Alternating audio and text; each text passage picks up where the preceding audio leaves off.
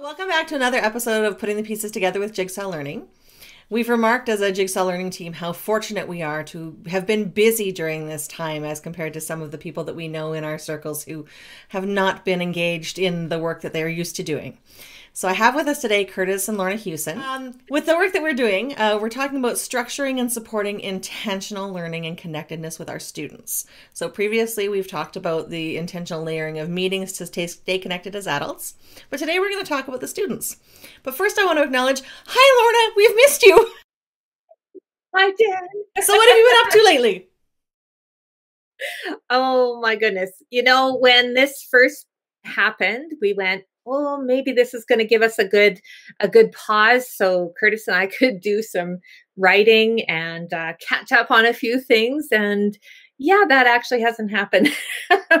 we have been as busy as ever, just connecting with partners and helping people out where we can and uh, doing a number of things with our team. So we've just been online constantly over the last little while and doing a ton of learning, I must add. mm-hmm. It's great to be involved in a profession that is all about learning.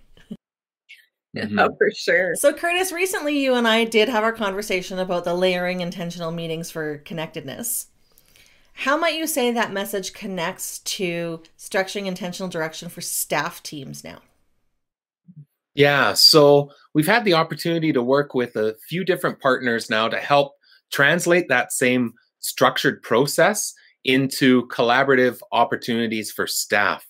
So, um, really trying to lay out uh, we talked before about the intensifying, ramping up your structures and processes uh, during this time where mm-hmm. um, in, in times of crisis, we don't want to abandon the structure and process. We actually need to depend on it more. Uh, so we've been working, I'm, I'm, thinking of one partner in particular where we've worked to set up um, one weekly leadership meeting where the key leadership people come together to determine what's what do we need to focus on for this week? What are our emerging issues? What's coming up? Then each grade level team meets once during the week to help plan their forward um, planning and um, to engage in in their collaborative time, including uh, some collaborative team meetings that we now have had a chance to help set up, and then being able to set up different areas so that our student services team can be meeting, so that administrative team uh, can be meeting and and all having those pieces uh, connect for us. It's been incredible learning uh, for mm. us, but um, really exceptional opportunities to work with with some partners in structuring these processes because I I think we may be uh, living in some uncertain times for a little while longer, and and without those structures and processes, we we can't go months upon months in crisis um, mm-hmm. or react mode. It's it's not healthy.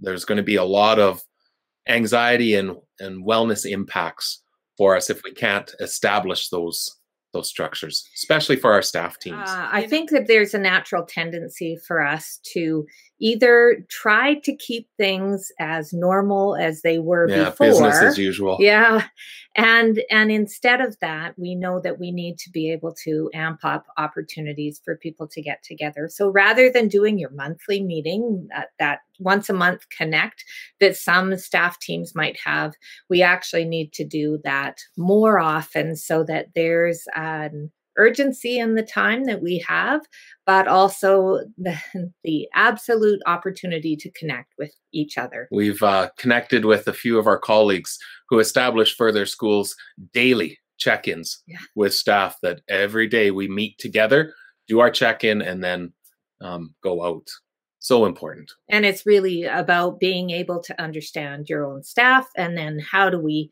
provide those connection opportunities when we can. But similar to what we said of trying to do those sometimes in whole groups, sometimes in our particular example that we are talking about in grade mm-hmm. level team meetings, and then being able to set up individual uh, as well. So, as you talk about these intentional connections, and I know that there's only two of you. I know our team has been very busy and engaged uh, across mm all this work. So, Lorna, can you share a little bit about what it's looked like to have our team involved in establishing these structures with teacher teams across the schools? Yeah, absolutely. So, uh, this has really been a unique experience because we have typically had the opportunity to join people in their planning and provide supports, uh, either, well, mostly on site, but um, we really have amped up the opportunity to be able to engage with with teacher teams as opposed to just our leadership teams, which is primarily where we mm-hmm. focus most of our time. But the opportunity to be able to come together and create those teams and the leveling of, of opportunities with teachers. Um, an example of that is that we've had a chance with one of our partners to be able to really focus in on planning for teachers and helping them to establish what goes home for their learning opportunities and learning kits that go out uh, to their families and to mm. students.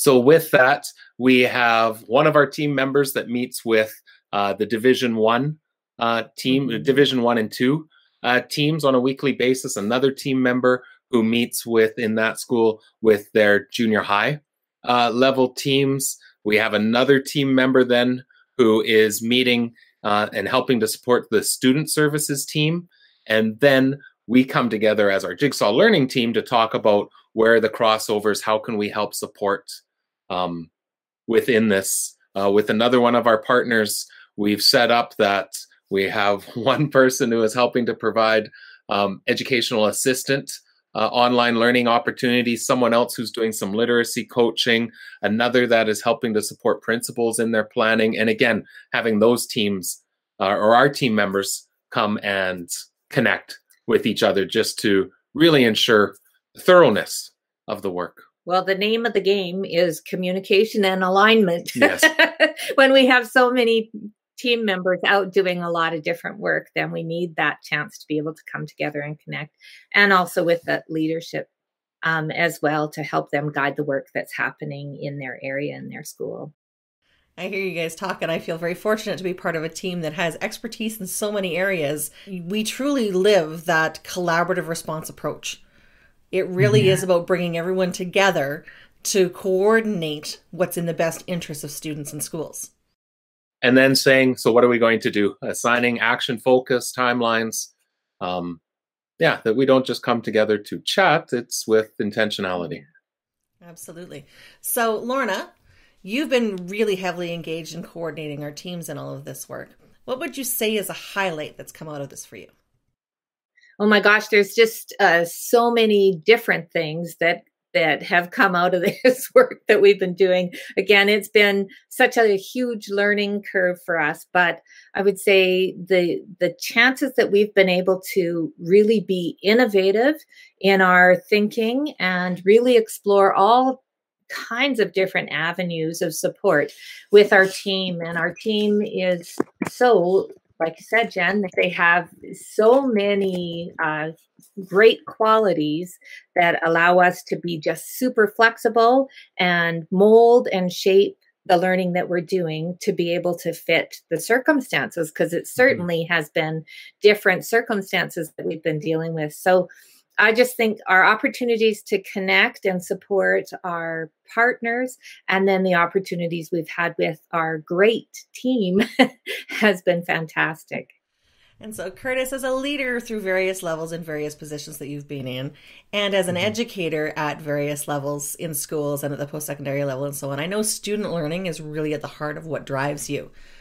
Mm talk to me about what drives you around student learning in this process and what excites you about what we've been able to be engaged in? Yeah so i think i think this has provided a chance to really reflect on what is it that we need for students to learn. Um, we mm. need to be really really focused um, at this time on what are the big rocks uh, for us. I know we talk about that as far as that curriculum assessment and instruction uh, loop, but now it's more important than ever. So it's been really exciting. I'm thinking again of one of our mm-hmm. partners where uh, we could come and help examine what are the essential outcomes, what are the most important things to be able to attend to right now, then being able to determine so what would be good questions that you could be asking in relation to that, since you're not going to be able to, when we think about um, the triangulation of assessment evidence and we're not going to have those products we're not going to have the observations necessarily especially in communities where some of the online opportunities may or may not be there. Mm. we have to rely on the conversations. And so how can you establish good formative questions that can get to understanding what the student is is learning uh, through this and then adjusting that instruction as you go. So again it's been outstanding to help drill down into truly what's the most important thing try and develop experiential learning activities trying to involve families uh, mm-hmm. uh, in this work if all we're doing is replicating a worksheet driven model into an online environment, we are missing a huge opportunity. I'm thinking uh, specifically of a document that came out of the Missouri Department of Education that talks about during this time, we should see less of this and more of this. We should see less trying to replicate our current classrooms and more about creating learning experiences for our students and that contact and questioning is mm-hmm. so critical through that especially when when uh, we know as humans we're we're lacking some of those face-to-face connections right now and we've really expanded on that idea of of experiential learning and so what you know the challenge of moving away from the worksheet workbook kind of activities, mm-hmm. but to move into that opportunity to engage families in the learning too. So, how do we create those opportunities where families can be involved and they're part of the learning so that the learning is exciting and, and as a whole group, they're engaging in this learning rather than a child on their own at a desk just doing their worksheet yeah. and uh, with the that, parent monitoring and and increasing their own stress and anxiety which is a huge yeah. part of it is being able to move away from those the space of stress and anxiety when we know that that's a part of the climate right now as it is. Mm-hmm. so how do we move away from that to help families to really engage in some exciting learning together Lorna, I have a question for you, and it has to do with your background in student services and, and working with EAs. Uh, I know that in this current context, the role of the EA has absolutely shifted because they can't always be sitting side by side and so on. What have you seen happening with educational assistants in this current climate, and how is that contributing to the structured learning for our students? Because typically those roles are connected with students who need support. Yeah, so actually, with this too, we've really uh, examined the idea of layering supports again and knowing that you know we want our teachers still to be guiding what's happening for our educational assistants but we've really encouraged teachers to as they do that planning another layer of their planning is being able to say uh, for educational assistants, here are some students that I'd like you to connect with, and here are some questions I would like you to ask them, or or to talk about their learning. Just bringing the educational assistants into those conversations that teachers are having, and then being able to provide that opportunity back and forth between teacher as well. Another really exciting thing that we've started uh, just just over the last month is an online educational assisted learning series. Mm-hmm that allows EAs uh, to do some learning online just independently, but around big ideas that we constantly are bringing forward, or just part of building that role of mm-hmm. the educational assistant. Things like what is your role and your responsibilities, and and how do I engage with students who have concerns around behavior? So mm-hmm. a number of different topics that educational assistants can really do some learning online as well. But remembering that they are an integral part of the learning team. So we want to make sure that we are layering that approach so we we really are allowing them to be part of that mm-hmm. and allowing them to really engage in the learning with students as well even if the students are at home. So what this has looked like in one of the planning documents that we helped craft with with one of our learning partners for a teacher is what is my intention for this week? What essential outcomes does it connect to? What's my weekly message going to be out to families and to students? And then mm-hmm. developing out what's my EA connection? When am I doing that? And what is the key tasks that I'm going to be putting in place that we can uh, be able to connect and work through? And then being able to, um, using Lorna's words here again, to layer out the when do you connect with the students? What does that look like? When is your whole whole uh, group instruction? What does that look like? Um, small group. Are there going to be any peer to peer exercises or activities that we want to engage to? Through the use of those templates, mm-hmm. it's really helped people think through this in a in a bigger way than a typical what's my what's my plan book today Well, and for the educational assistants too, we want them to be able to connect with each other. Mm-hmm. We want them to connect with their teachers, and we want them to be able to connect with leadership and the whole staff too. Staff so, really making uh, those layers explicit for them. What stories are you hearing out there about how student learning is taking place, and and have you heard anything exciting or new or? I actually think that uh, when we get back to school, whenever that might be, things are gonna going to look a lot different no matter what. Because we have had the engagement in a different kind of learning that doesn't it has to push us uh, down a different path. And so i think we are forever changed. Well and i think the excitement of the abilities to blend some mm-hmm. of our our learning um, to be able to utilize some of the tools that we've had to learn rapidly yeah. to help um, to continue to engage families to understand that we may not be back to a business as usual situation for a very long time. So how do we again continue to respond and and structure those processes for for our students? So when i think about what's exciting around the student learning it's the learning that's coming out of this for the adults is is what's exciting. And for the teams we are big believers that education should not be an isolated uh, endeavor that that we can do more in a purposeful team mm-hmm. than anyone on their own. And boy to try and navigate this individually right now would be very very difficult. Uh, it really is about what can we learn from this experience and how will it impact us going forward. And i think there's a um, number of efficiencies a number of uh, alternate ways of uh, engaging students, of engaging teachers, of engaging, engaging in professional, professional learning, yeah, professional learning, yeah, that are going to change incredibly in the future. So, do you have any final thoughts or considerations for those that are engaging in trying to structure this intentional student learning and ensuring the connections between their layers of teams?